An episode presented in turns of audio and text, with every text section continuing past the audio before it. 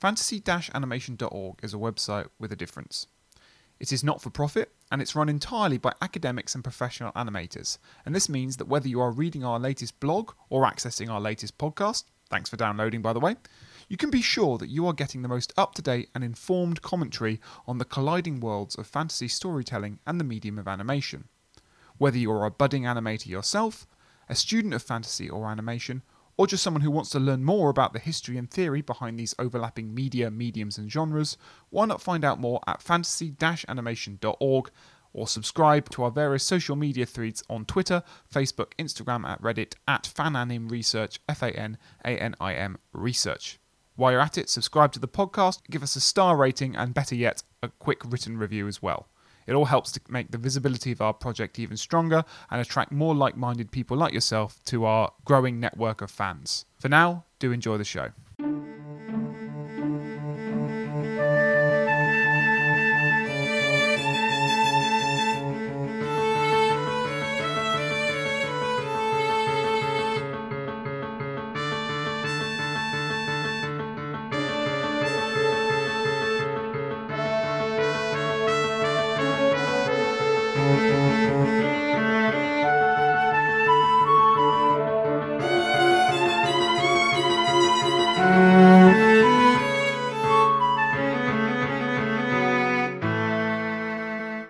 Listeners. Welcome to the latest episode of the Fantasy Animation Podcast with me, Chris Holliday. And me, Alex Sergeant. We are back on, for me, quite safe-ish territory in terms of computer animated films. We're doing Monster House. Why? Why the? Uh, Oh no, just it is, isn't it? It's all, Yeah. This is all your wheelhouse. Oh, this Sprites is- on computers jumping around yeah, doing things. Yes, this is. That's what you like, isn't it? Yes, that is true. So, I mean, I'm interested in the film for lots of lots of reasons. Computer animated filmmaking, of course. So it's 2006. So just. Uh, 10 years and a bit after Toy Story, so we're still relatively, I would say, in computer animated films infancy, let's say. Um, it has an interesting kind of industrial side, so it's um, uh, courtesy of the ImageMovers um, studio, and we can talk a little bit about uh, a period of Hollywood cinema where a lot of subsidiaries are being formed in relation to animation. I think so. There's a bit in this, bit in the introduction to my book, Alex, that talks a little bit about the shift within Hollywood of these kinds of little companies and ImageMovers that would kind of offshoot into ImageMovers Digital. So there's a bit of stuff on on kind of the industry um, yeah, kind of performance, performance capture, that kind of stuff, um, and yeah, a, kind of sub cycle, subgenre, or a little thread of the things that we've talked about. I feel like the animated house has cropped up in little ways when we've talked about anthropomorphism and things like that. So, Yeah, probably. Um, a nice counterpoint to something like Up, perhaps. Cool. Yeah, Um, yeah. Um, uh, and for me, uh, first time watching it, but uh, obviously some things around fantasy in it. Uh, obviously some things because, around because, fantasy. because because that's good. Um, Yeah. um, and you know, I think we could. I don't know. We'll, we'll see where we go with it. But I was thinking a lot about the kind of, you know, the liminal world between fantasy and horror, particularly when we were children and things like that, and what what we would class this movie as if we if we wanted to. Yeah. Um, ideas of metaphor. We've talked about that before, and the kind of fantasy and animations kind Yeah. of capacity for metaphor and and and yeah, re- yeah, uh, representing things figuratively, literally, and all that kind Yeah. of fun stuff. So yeah, it's gonna be good. Great. Uh, yeah, and on that note of kind of childhood, I think, and particularly childhood children in relation to animated film, um, television, obviously fantasy as well, um, we're delighted to have as our guest for this podcast Dr. Jane Batkin, who is Associate Professor within the School of Film, Media and Journalism here at the University of Lincoln, which is where we're currently recording this episode at the BAFS conference. Um, Jane's areas of teaching lie within film and animation studies, though looking at her bio, her educational background is media studies, cultural studies, and creative writing as well. Um, she's and one of our associate editors for the Fantasy Animation website and is currently working on a monograph on childhood in animated film and TV related to a British Academy Award, hurrah, for research um, obtained, or, or for research related to um, a project entitled The Secret Space of Childhood in Animated and Live Action Cinema Performance, Preservation and Metaphor.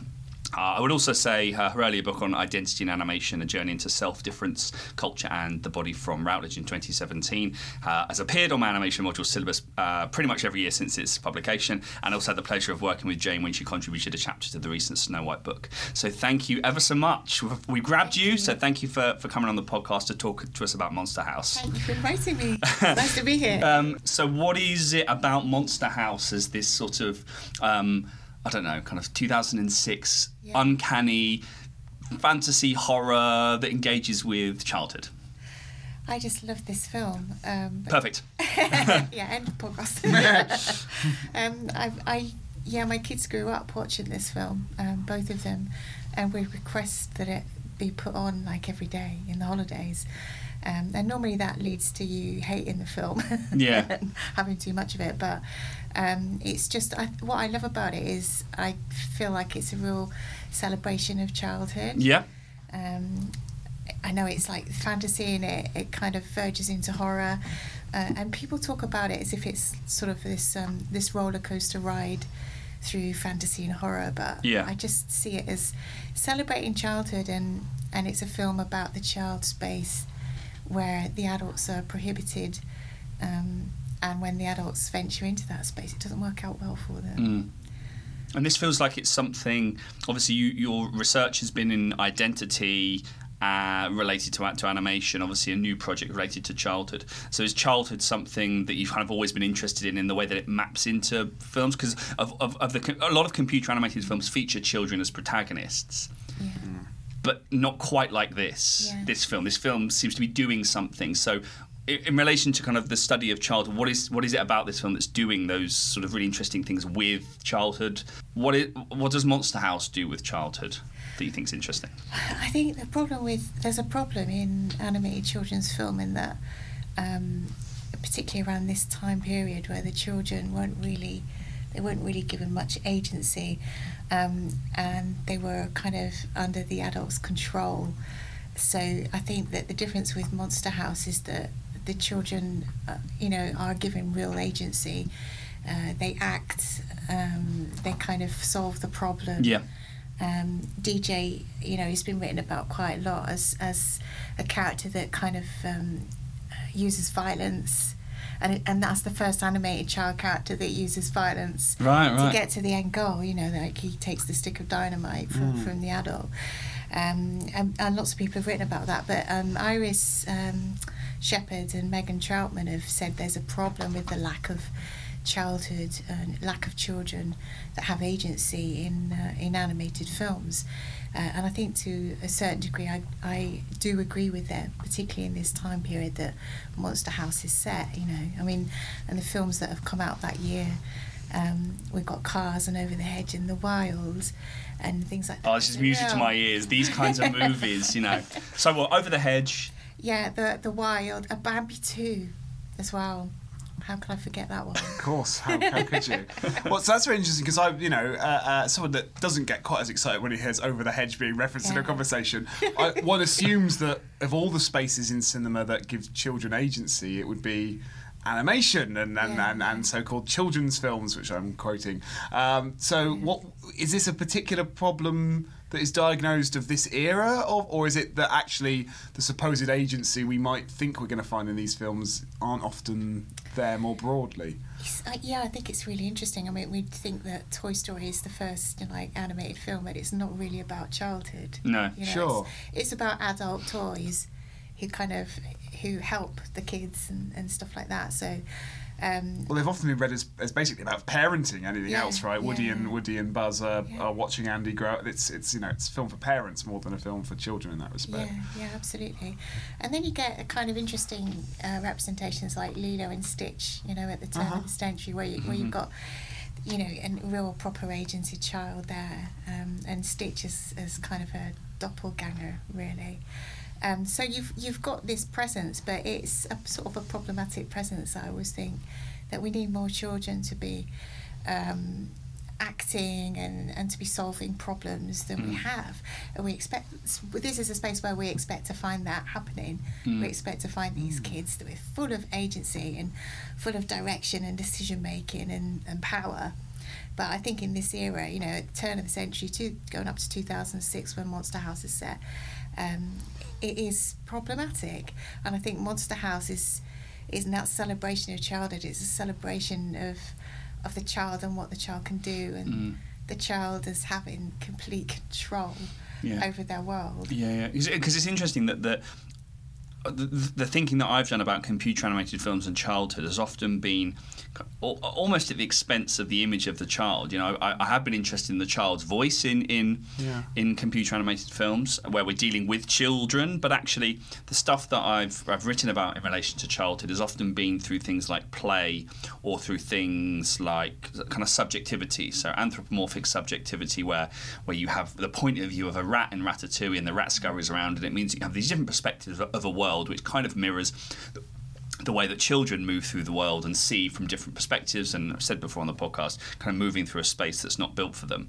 But these aren't, they're they're about children, as- or they're about, thi- they, they think through childhood as a paradigm, but they don't present children doing active things, as you say, making decisions and having impact on the narrative. So this again feels very different because it's both about childhood, but it really has child protagonists and performers and actors really driving the the story. So even though computer animated films kind of nominally are about childhood because they're about ideas of play or they're about ideas of exploration and about the bodily boundaries, about you know what I can what I can do, what what I can't do. I suppose the formation of identity, socialization. This this is more. I guess are we reading this more in terms of like narrative? Like narratively, these characters are doing these things to affect the the, narr- the, the story, the outcome, the drama. Yeah, yeah. But also, I think, I mean, there's a real difference because this is um, mocap. Um, the way that the children were uh, brought into this, you know, Yeah. brought into the studio. Um, uh, I think it's Culver City. Um, and they were, well, they were auditioned in groups of three. Okay. You know, Right, to- right. I guess the two two boys and a girl to get the right trio for the film. So Yeah. it, maybe that's why you know I think it's so successful. But so they auditioned the three kids and the director Gil um, Kenan Keenan Keenan Kennan, Ken, we'll go with Kennan. Gil sounds let's do that. Yeah.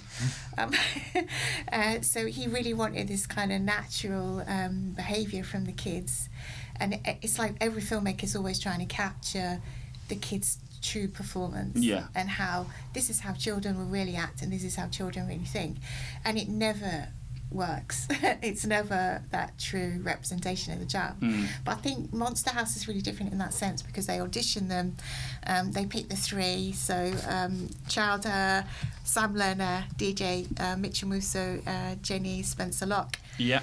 Uh, and they picked them on that how they interacted with each other. So there was a, a natural chemistry uh, between these kids. Um, Yeah. and then they brought them into this studio uh, and they took away all of the props and then they just had wire frames for the props for them to interact with and they said that that was really difficult for these kids to start with because you know they they weren't interacting with anything just each other but then Yeah. maybe that's why these relationships got strengthened Mm.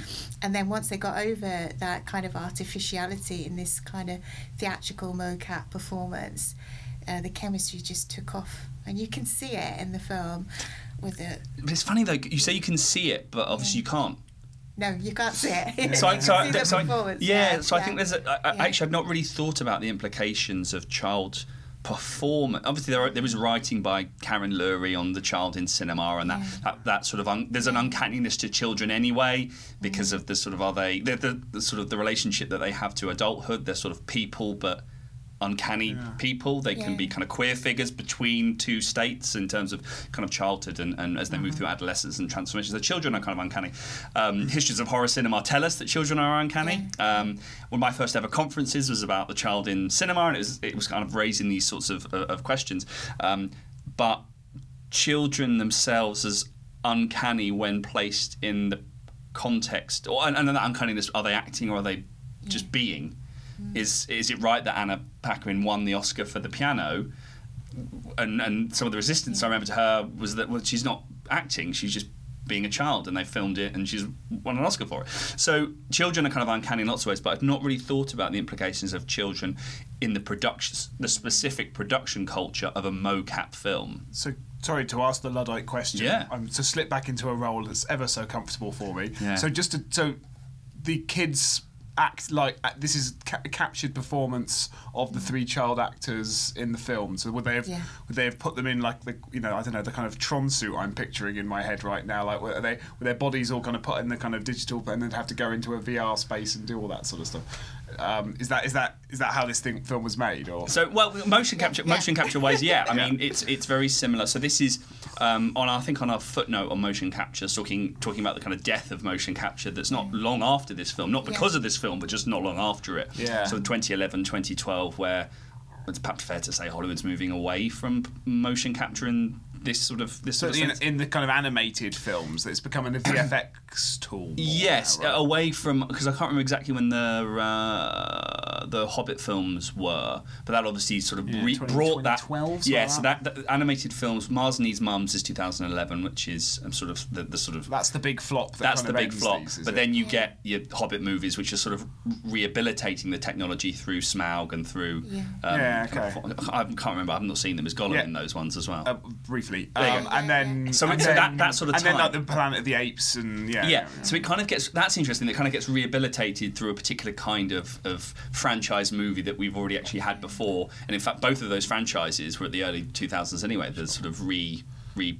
So So, so, so this is a film that kind of just like just like Jim Carrey. Well, we can query just like in a minute, but like Jim Carrey in uh, Christmas Carol or Tom Hanks in Polar Express, this is a film that captures the Perform- child actor uh, in those kind of performative spaces. Yeah. That makes me want to ask a load of questions. Uh, I don't know if anyone has answers for them, but uh, but like so it sounds like that's really interesting in that uh, the environment you create Yeah. must both.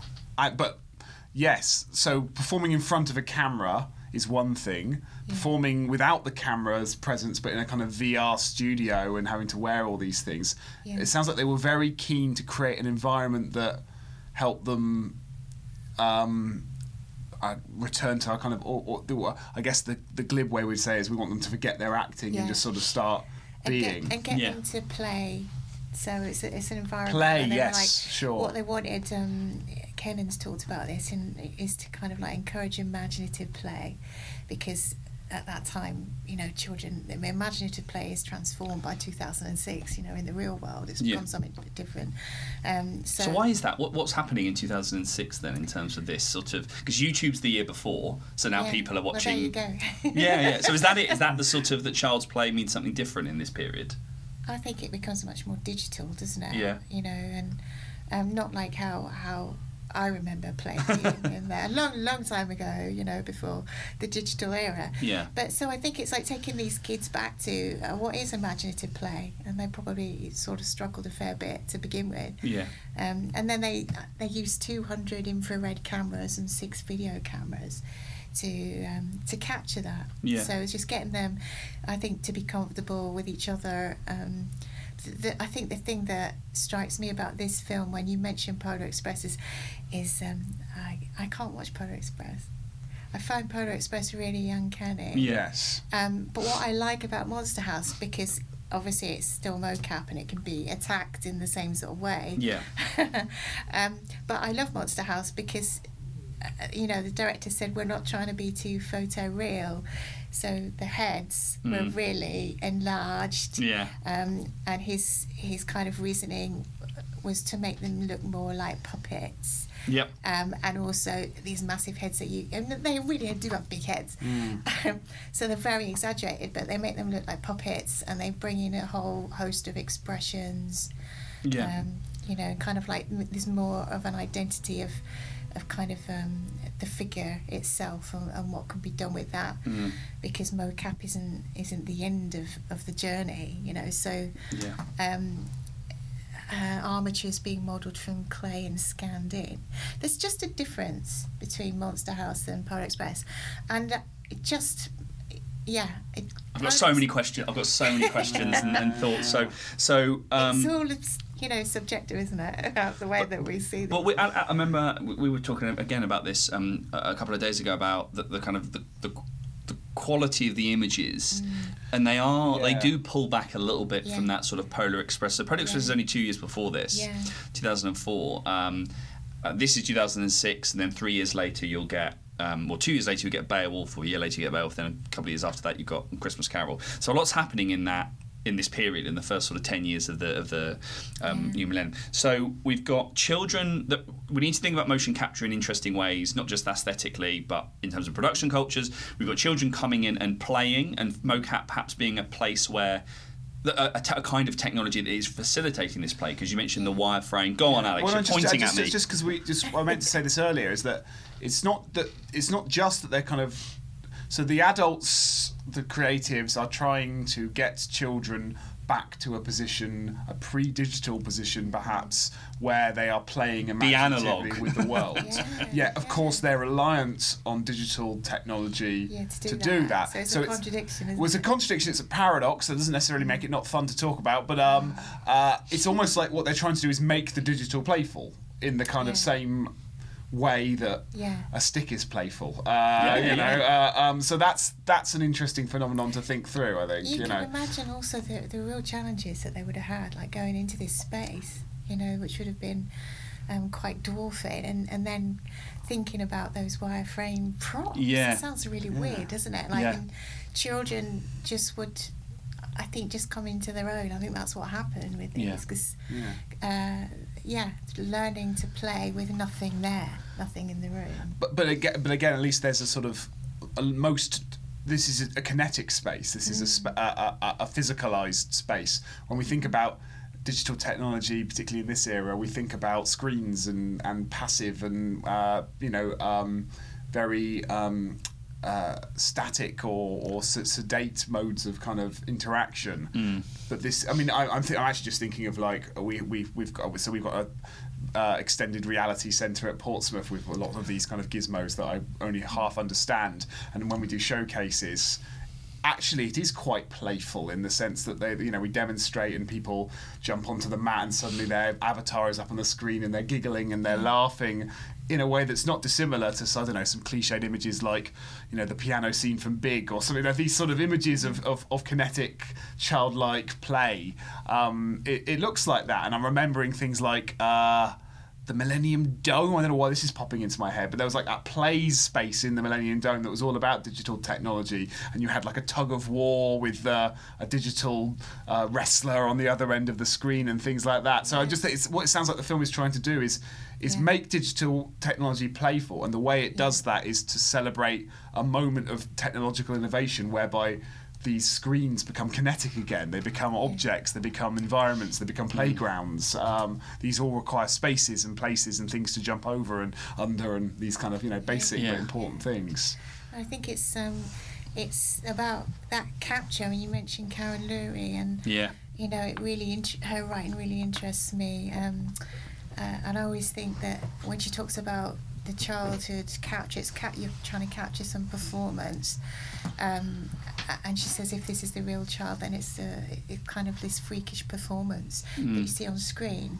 Um, thinking about live action children because if they can just cry on cue like that, you know, it's it Yeah. becomes more freakish and it becomes more uncanny. How is that? Is that real or is that just um, a false performance that's Yeah. just put on? But um, I like to think about uh, kind of I apply her um, research in that sense to the animated child and think Yeah. about it as an artificial capture. So it's a similar sort of thing, but obviously. Um, normally the animated child is completely controlled by the animators um, you know and the director and and the child is completely malleable and pliable but not in monster house Yeah, and, and also voiced by an adult. So a lot, we Yeah, talk- a lot of animated children are voiced by. Often it happens on television, and, and I do think computer animated films have trodden new ground. Um, With regards to from Monsters Inc. onwards, recording the sounds of a child and folding Yes. that into the, the production of, of, of as a sort of yeah, be analog for a bit, and, and this is how you're negotiating the real, and they'll just fill in what these objects are going to be. So I think that's really interesting, kind of the role of Charles. And this film also comes out the year before Ratatouille, which famously has that disclaimer in the credits about motion capture being this cheat. So I think motion capture is still interesting in this period. It's Yeah. still kind of a novelty. It's still fun.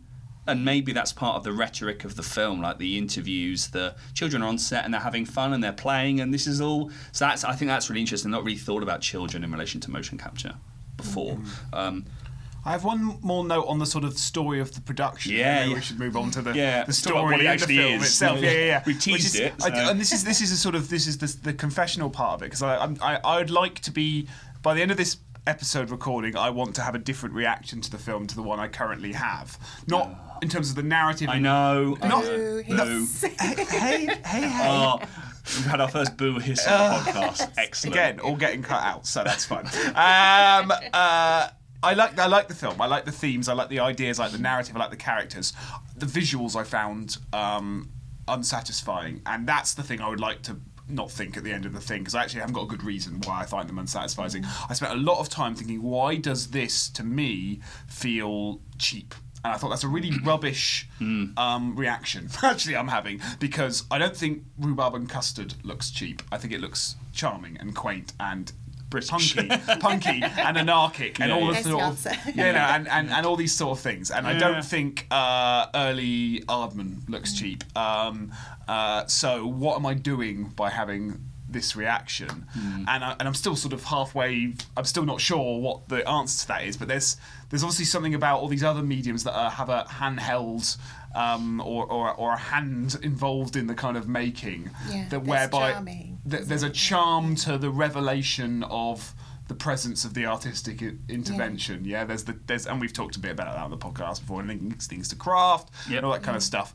Here, there's it, what it might dramatise is this idea that because um, computer animation is so associated with technology, the technology has to be really good or it fails or good in you know it has to be the best the most late the latest the most all this sort of stuff or it fails. And i don't really like that as a as a as a solution. So can so talk to me about the kind of because it is kind of it's hard to even describe really but it's it's it's certainly not you know i don't mind the, the caricatured big heads and that that's all Yeah. kind of fun stuff but there's a kind of lack of i don't know lack of detail to the I don't know to the to the the way the characters are matted or painted or, or hmm.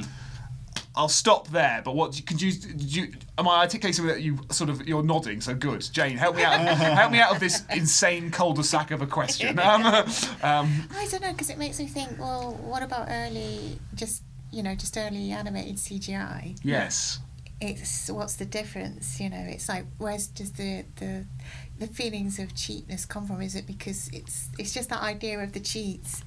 You know, the cheat of mocap, Yeah. maybe. I don't know. Um, yeah, I don't. I don't know. I mean, I think I think about it as in terms of the capture, maybe. Mm-hmm. So for me, the more times, and I've seen this film so many times, so perhaps it's become familiar. And, and the first time you see it, maybe it's the um, unfamiliarity with this, and it, you're thinking, what is odd about this, and what can't I place? Um, why isn't this like other like CGI animated films? Um, and maybe it's that. Maybe Yeah. it's become. Does it? Do you feel like it's a little bit uncanny? A little bit, but actually, uh, the, the despite the fact I knew this was a sort of from the production house of these Zemeckis things, I hadn't really been thinking about that. But maybe that's maybe I should have been. Maybe that's what I might have helped unpack it. It was more just little things like the sort of you know the rendering of the hair, like things like that that I'm probably both consciously and consciously comparing to like what Pixar were probably doing at the time. And there's just this. is- It felt. It felt. It felt like a kind of you know.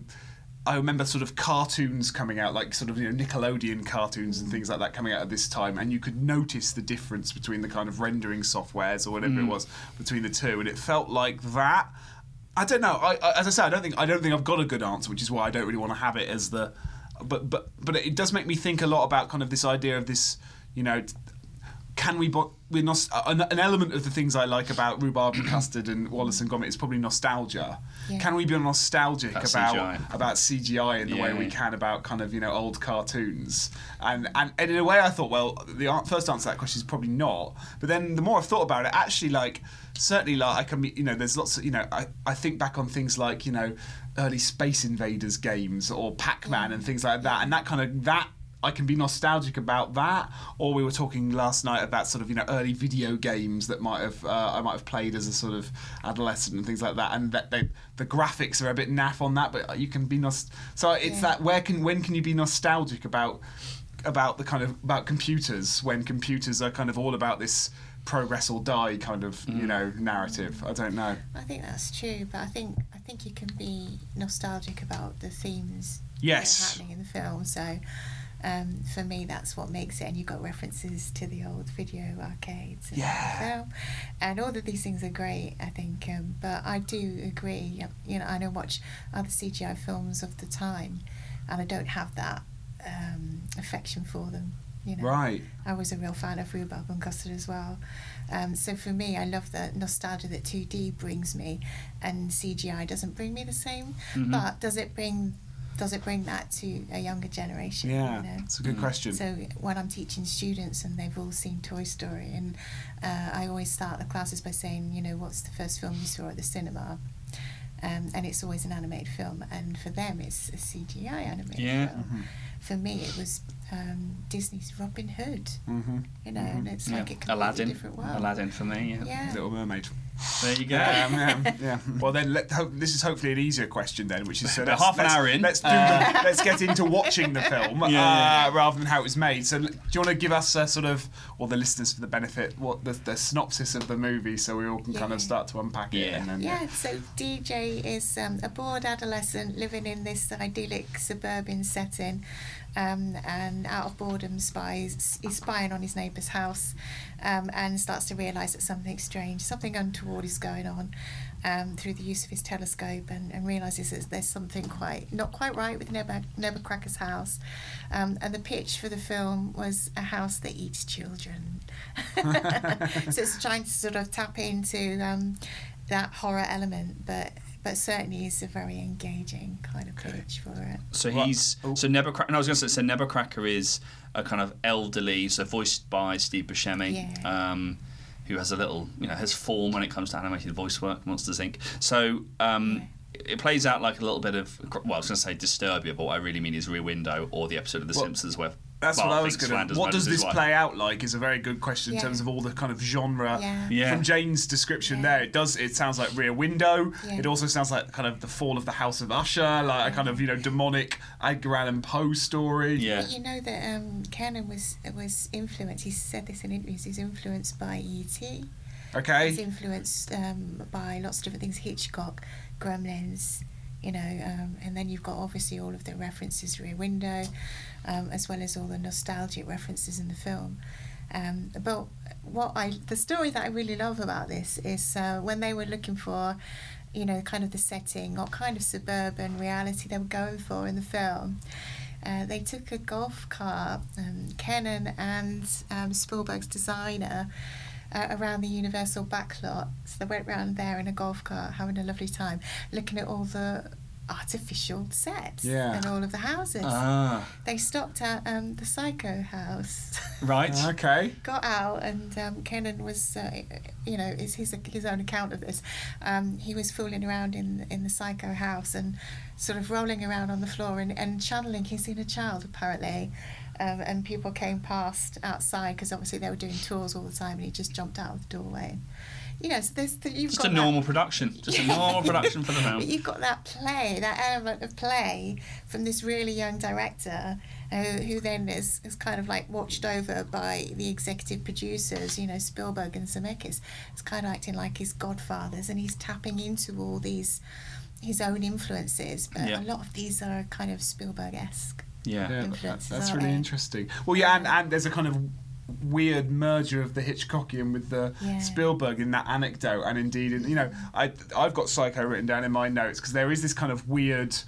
So as the mystery unfolds and we get the kind of story of the house and this kind of the house is a body, it's a lost body, it's you know, mm. it's a very it it has resonance with, with things like Psycho, and I've read you know countless analyses of Psycho as a kind of you know uh, as a psycho kind of architectural space where we've got the kind of judgmental superego in the top where Norma keeps his mother, and then but the basement where the id and all this kind of the way the the, the, the, architecture, the design of the house maps into the psyche of the character, and that's very much the case of.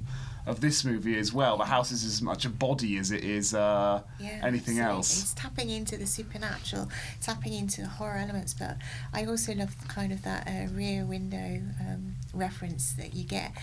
He's watching the house, you know, through his telescope. Mm. It's like, why is it? Why is it this boy doing this? And um, but it's it's sort of like in it, and then it takes Rear Window several steps further, doesn't it? Into the supernatural, into the, um, you know, the animated mocap um, Mm. Scene uh, and through those themes somewhere where rear window doesn't go because it's a hitchcock um, horror it's a thriller it's all of those things but monster house is is kind of hey let's start there let's start Yes. with that reference Let, let's start there and let's see where we can go with this Yes. so yeah in, right into the supernatural It's quite a, uh, as I was saying before we started, it, it's Yeah. quite a dark, dark especially the, Yeah. the the way that the plot unfolds and these children kind of observe. that A lot of films, a lot of films, perhaps about childhood or maybe TV programs about childhood or about a, a kind of a crusty neighbour, an old crusty neighbour Yeah. who actually kind of softens during a particular or a, or a headmaster or a, a, a figure that gradually they come to have a mutual respect for. Or so that kind of mm. relationship between between a, a even you know even stuff like Home Alone you've got old, that the old man Marley who shovels that. There's always a kind of the world and adults are a lot scarier than maybe the children think. Yeah. but anyway so these three children are observing this house. We find out that the house is the embodiment of Nebbercracker's wife, who slipped into the foundations when the house was being built. Um, she met Nebbercracker as kind of a part of a circus show. She uh, has this fear of having stuff thrown at her, and so this is the the grounding of the of of why the house takes on these and then it gradually sort of becomes personified beyond and this is where the kind of animation takes over. And for a film rooted in the realism of movement let's say afforded by motion capture we have some quite outlandish supernatural sort of bits to it. The magic of animation is is is visible not in the child characters but in the the sort of the spaces let's say these sentient spaces. Um, so the house sort of comes comes alive the children kind of offer it a fake child because the, the, there are rumors that toys uh, that, that kind of things are going missing and people are going so it kind of feeds it this child that's um, kind of cobbled together with all these bits of yeah. toys and things like this. Um, it's quite it feels like quite dark, a dark No, film is, in it terms of what it's tapping into um, so that uncanniness so it's almost Quite- in some ways feels often- perfect for motion capture because it's kind of uncanny in that sense Quite often, the backstory of these movies, when they're finally revealed, it's the kind of redemption, isn't it? So, oh, it's not as scary as we thought. It's just that It's the Alone again. old man needs a Yeah. needs a friend, or Yeah. and it's, But misun- it's a misunderstanding. But it, with Monster House, Yes, you, you're just led along that journey, through that journey, uh, and that landscape of childhood and the kind of these horror elements for an awfully long time yeah before you realise actually Nebbercracker was just trying to warn him. yes, You know, because when he's shouting at them, um, uh, the, the thing with the ball that I absolutely love, and uh, you know, and, and DJ's trying to be all grown up. I'm a grown up now, and Charlie says, "Well, you go get the ball then, as you're the grown up." yeah Um, and DJ's response, because he's so scared of going onto the lawn of, Nebbercracker's house, he says, "The ball doesn't even exist anymore." Mm. Just brilliant, you know. Um, and then Nebbercracker comes out and he shouts, you know, this is not a playground just before he collapses. And they think that, you know, this is not a playground for children. They think that he is attacking them, but he's actually a warning. mm. It's only when you go back and you watch the film again you realise he's warning them from from the beginning. But it's it, it's dark. It's a lot darker than you expect. Yeah. Uh, and the and you know Constance being in kept in the cage, and in the circus. It's there's some really yeah that kind of shrug yeah yeah dark themes in this film. Absolutely. Uh, I haven't. I have another. Like, let's throw another genre at it and see what happens. In that, I was struck by the opening shot of the movie, oh um, which is this kind of autumn leaf kind Yeah. of going across the camera, and then you kind of follow it as it sort of floats about a bit. And I first started thinking about Forrest Gump Yeah, yeah. because of the Zemeckis link, but actually, I sort of didn't get very far with that. But if there's if there's thoughts on, on how this film is really Forrest Gump, Chris seems to have any. No, I'm not. I Um, mean, no, so, no, no, a, a lot of motion capture films begin with long shots Of- of, of stuff. So the opening of, of Christmas Carol is a long kind of track through the city. Right, There's a yeah, very yeah, famous yeah. sequence in in the Polar Express, the golden ticket sequence that follows a ticket. So it flies out the train, da da da, and then comes back again. Uh, and this film Yes. begins with this kind of following the the, the ser- serendipitous path of a of a leaf. So they kind of like the unconstrainedness in. And, uh, and there's lots of kind of there's a- a lot of these films seem to like these sort of mocap films. Another thing they like is the kind of they love these impossible camera shots, Yes. don't they? Yeah. Like you know the the, the the impossible, possibly long long take in Tintin that kind of Yeah, goes over they- exactly. goes over and round and does a loop de loop in, the- in a way that you couldn't capture physically. So Yep. you're, yeah, that's and there's a lot there's a few of those in here. I've got like impossible camera movements written Yeah. down. But yeah, so anyway, so I started thinking about Forrest Gump for a bit, and then I actually was reminded of the opening shot of uh, Todd Haynes's uh, Far From From Heaven, the um, Right, yeah, the yeah. pastiche of Sirkian melodramas, Yeah. which again starts with this kind of autumn leaf falling across the camera, Suburban isn't? America. yeah, and like falling Yeah. down, in this sort of beautiful. Um, Bernstein um, score, isn't it? Um, uh, is it Bernstein? Uh, Todd Haynes. no, the the, the the the the the composer, but I can't remember. It, it- No, no, as in of of um, Far, of Far from Heaven. Yeah, I can't Let me quickly. It's, it's a it's a it's a grandiose figure from sort of classical Hollywood doing it, uh, and that is of course riffing also on um, uh, all that heaven. I was right, great, great, great. Uh, all that heaven allows, the kind of, and I don't know. All of these thoughts started making me think A about kind of Sirkian the- melodrama. Well, it, it kind of is. Like it kind Love of. it. It's kind of it kind of is. It's a domestic. Um, drama about kind of, you know, just these circular melodramas about sort of it's about gender isn't it and, and the house becomes a prison uh, for gender, and the way that's articulated in the film is through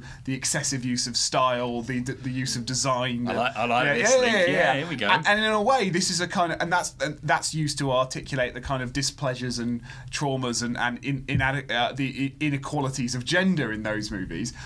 This is a child's uh, Sirkian melodrama in that the whole kind of first 10, 20 minutes are like your, the house becomes inhospitable. The house he's living in becomes inhospitable. We have all these scenes with um, Maggie Gyllenhaal as her, is his. Uh, Z, Yeah, yeah, yeah, yeah, yeah. yeah. Like kind of making the house that is his hostile to him Yeah. um, as a way of articulating the kind of unfamiliarity of growing up and the world getting a bit more adult and mature. Yeah, and then, then they go into a space that is absolutely Yeah. hostile to him. And it's all, yeah, I don't know. That's, there you go. It's a Sirkian melodrama Brilliant. um, about, but, but with, but, but, but using style, excess, design to speak Yeah. of the child's experience rather than the case of that, the kind of the, the gendered experience. I think that's really interesting. I mean, um, the leaf at the beginning, I always think it's a homage to Zemeckis, and because of Zemeckis' connection to the film, because of the feather. Yeah, yeah, yeah, yeah, yeah. But it's like it's establishing, like taking us down into the viewpoint of the child from the leaf, and then the the leaf is kicked, you know, off under the bicycle wheels of the little girl.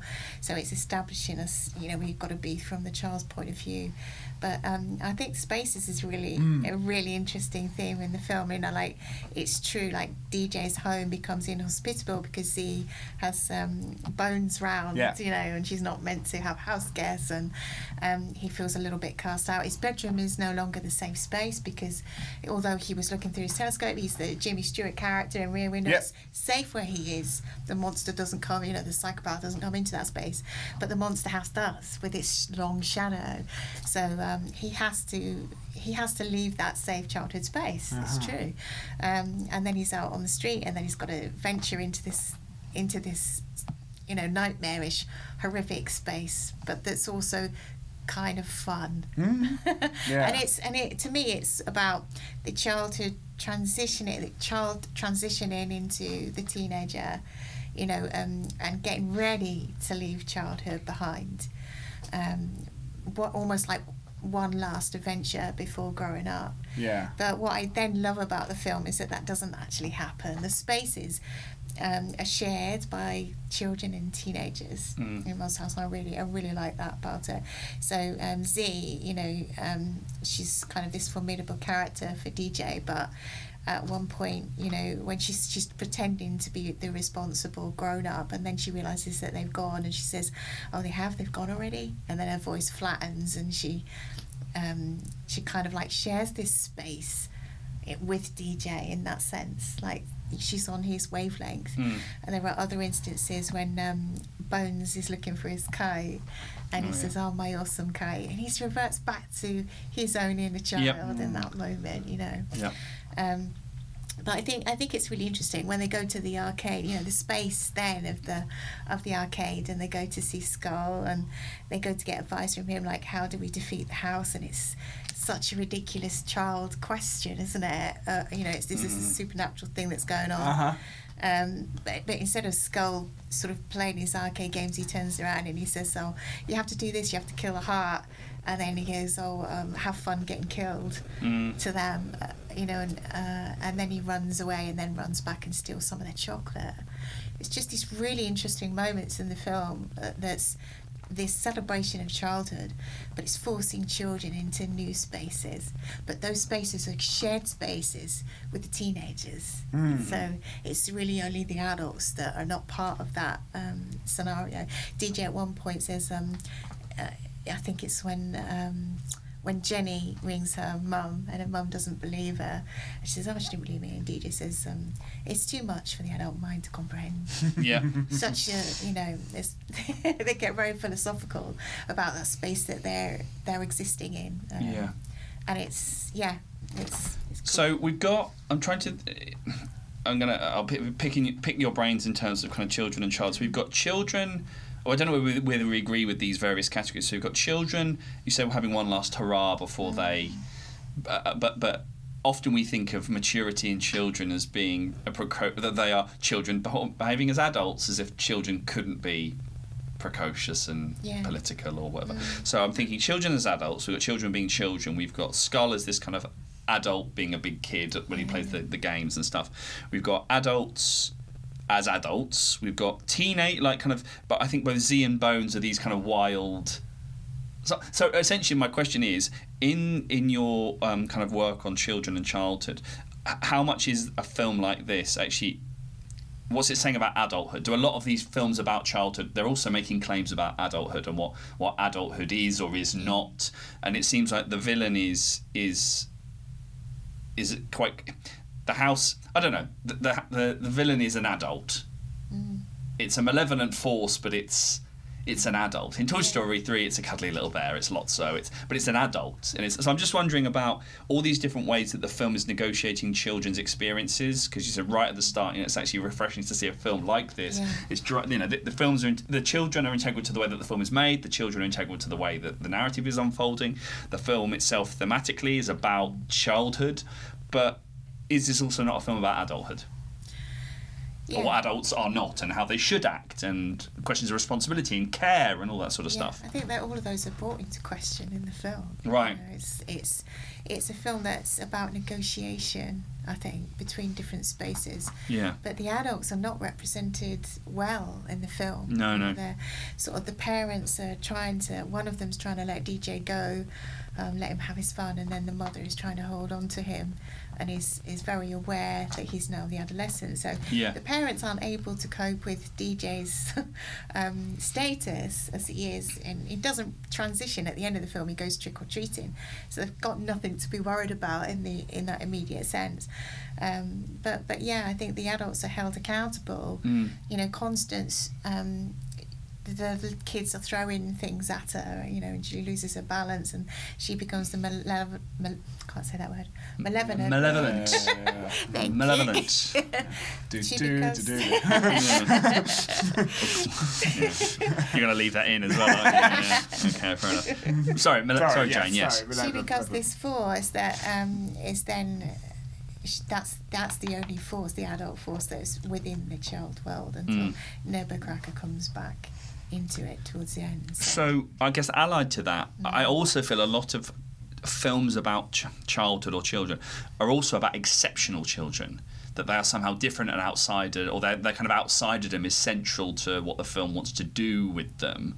That Elliot is somehow exceptional and has that connection Yeah. with with ET. or they're exceptional because of their they're you know admirably capable or something like that. Yeah, you and know, I- like they're oh look this child's managing to deal with it all. Like you know, there's- there's a certain implied exceptionality to, Yeah. to that as and, well. and, and then of course animation can really play with this. So you get Stewie in Family Guy, who is an adult, is basically Rex Harrison, but he's exceptional in terms of his brain and his ability for invention and all this sort of stuff.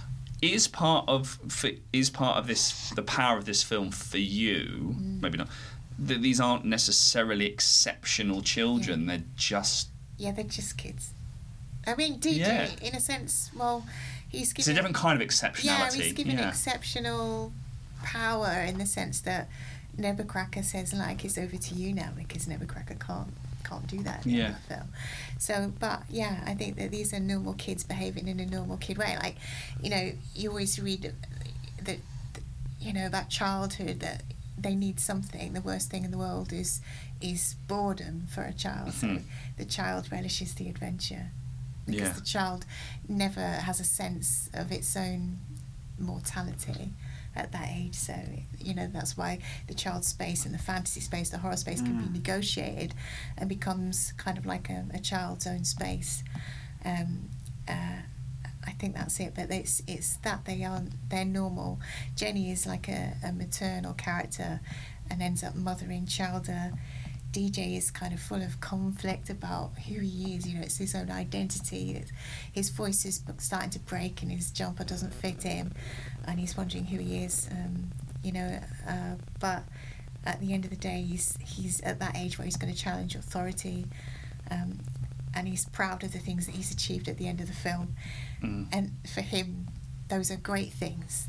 You know, he's peed in a bottle. um, he's blown up the monster, and when he explains that to the little girl, who we see at the beginning, we then see her at the end.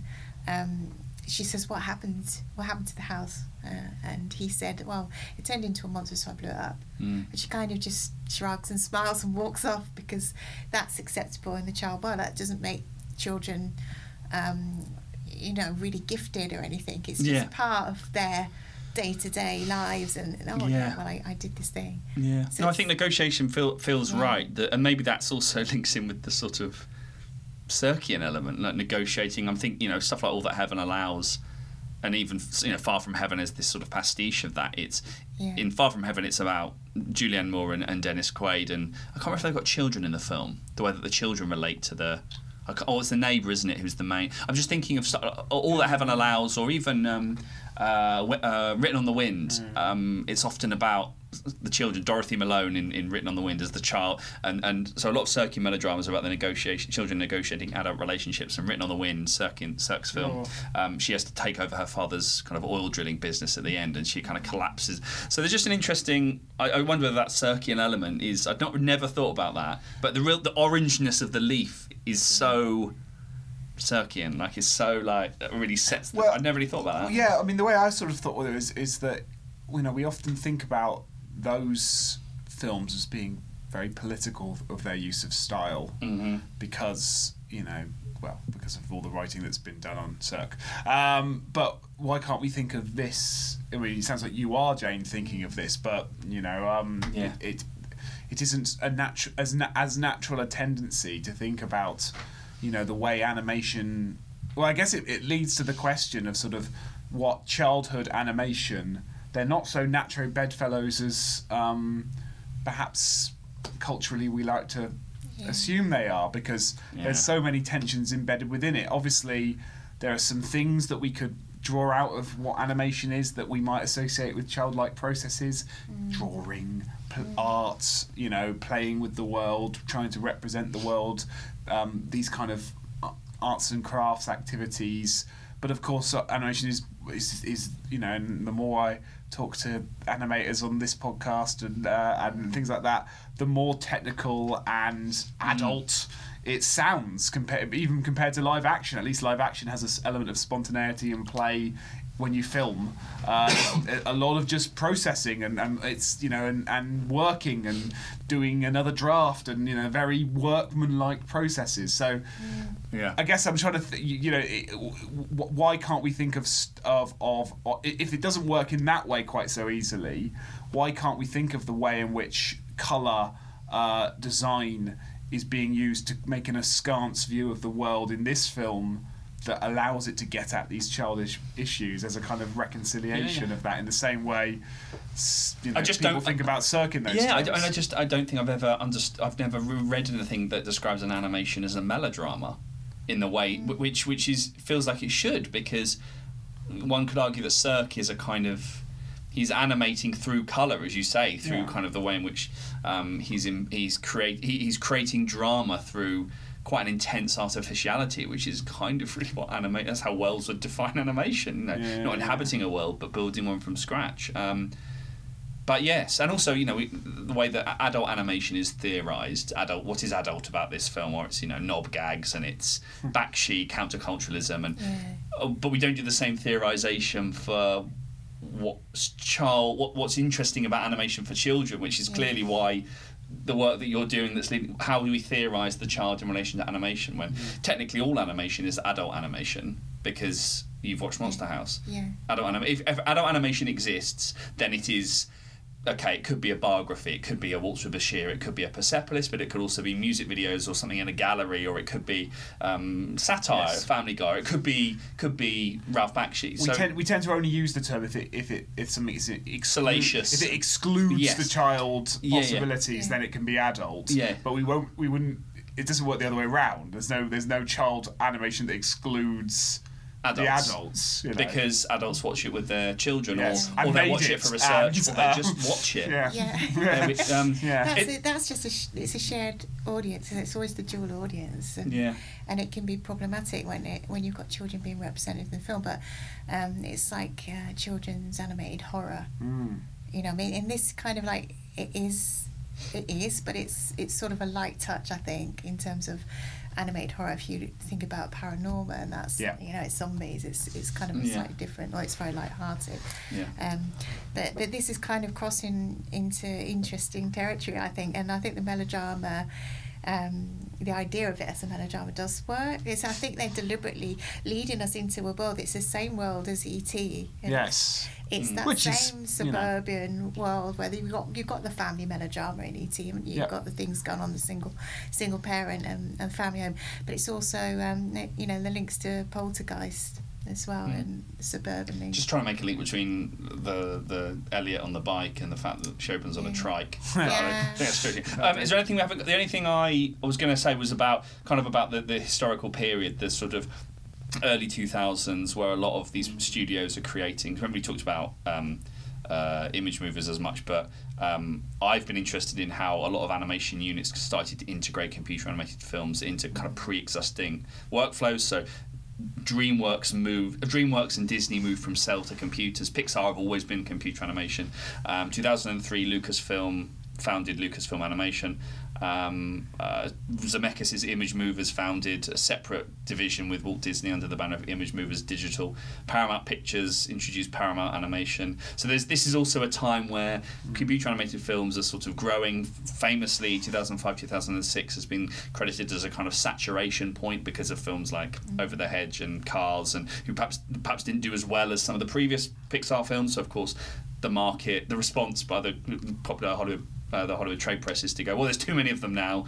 Heaven forbid that a film could just not one film could just be not very good. Um, so It's a uh, it's just an interesting time, I think. It's Yeah. a weird year, 2006 as well. It's like um, Monster House was nominated for an Oscar. I can't remember. It's gone out of my head who won it. It wasn't Monster House that year, but Let's let's do a quick let's do a quick To the Google machine. To the Google machine. but but, but it, what, in a weird how in a weird way in what way? Sorry. Um, no, it's just a, a weird year for animation. A weird I year, think. yeah, yeah, just fine. generally when you look back. things are a bit in flux in terms of where things were and where things are. Well, Happy Feet.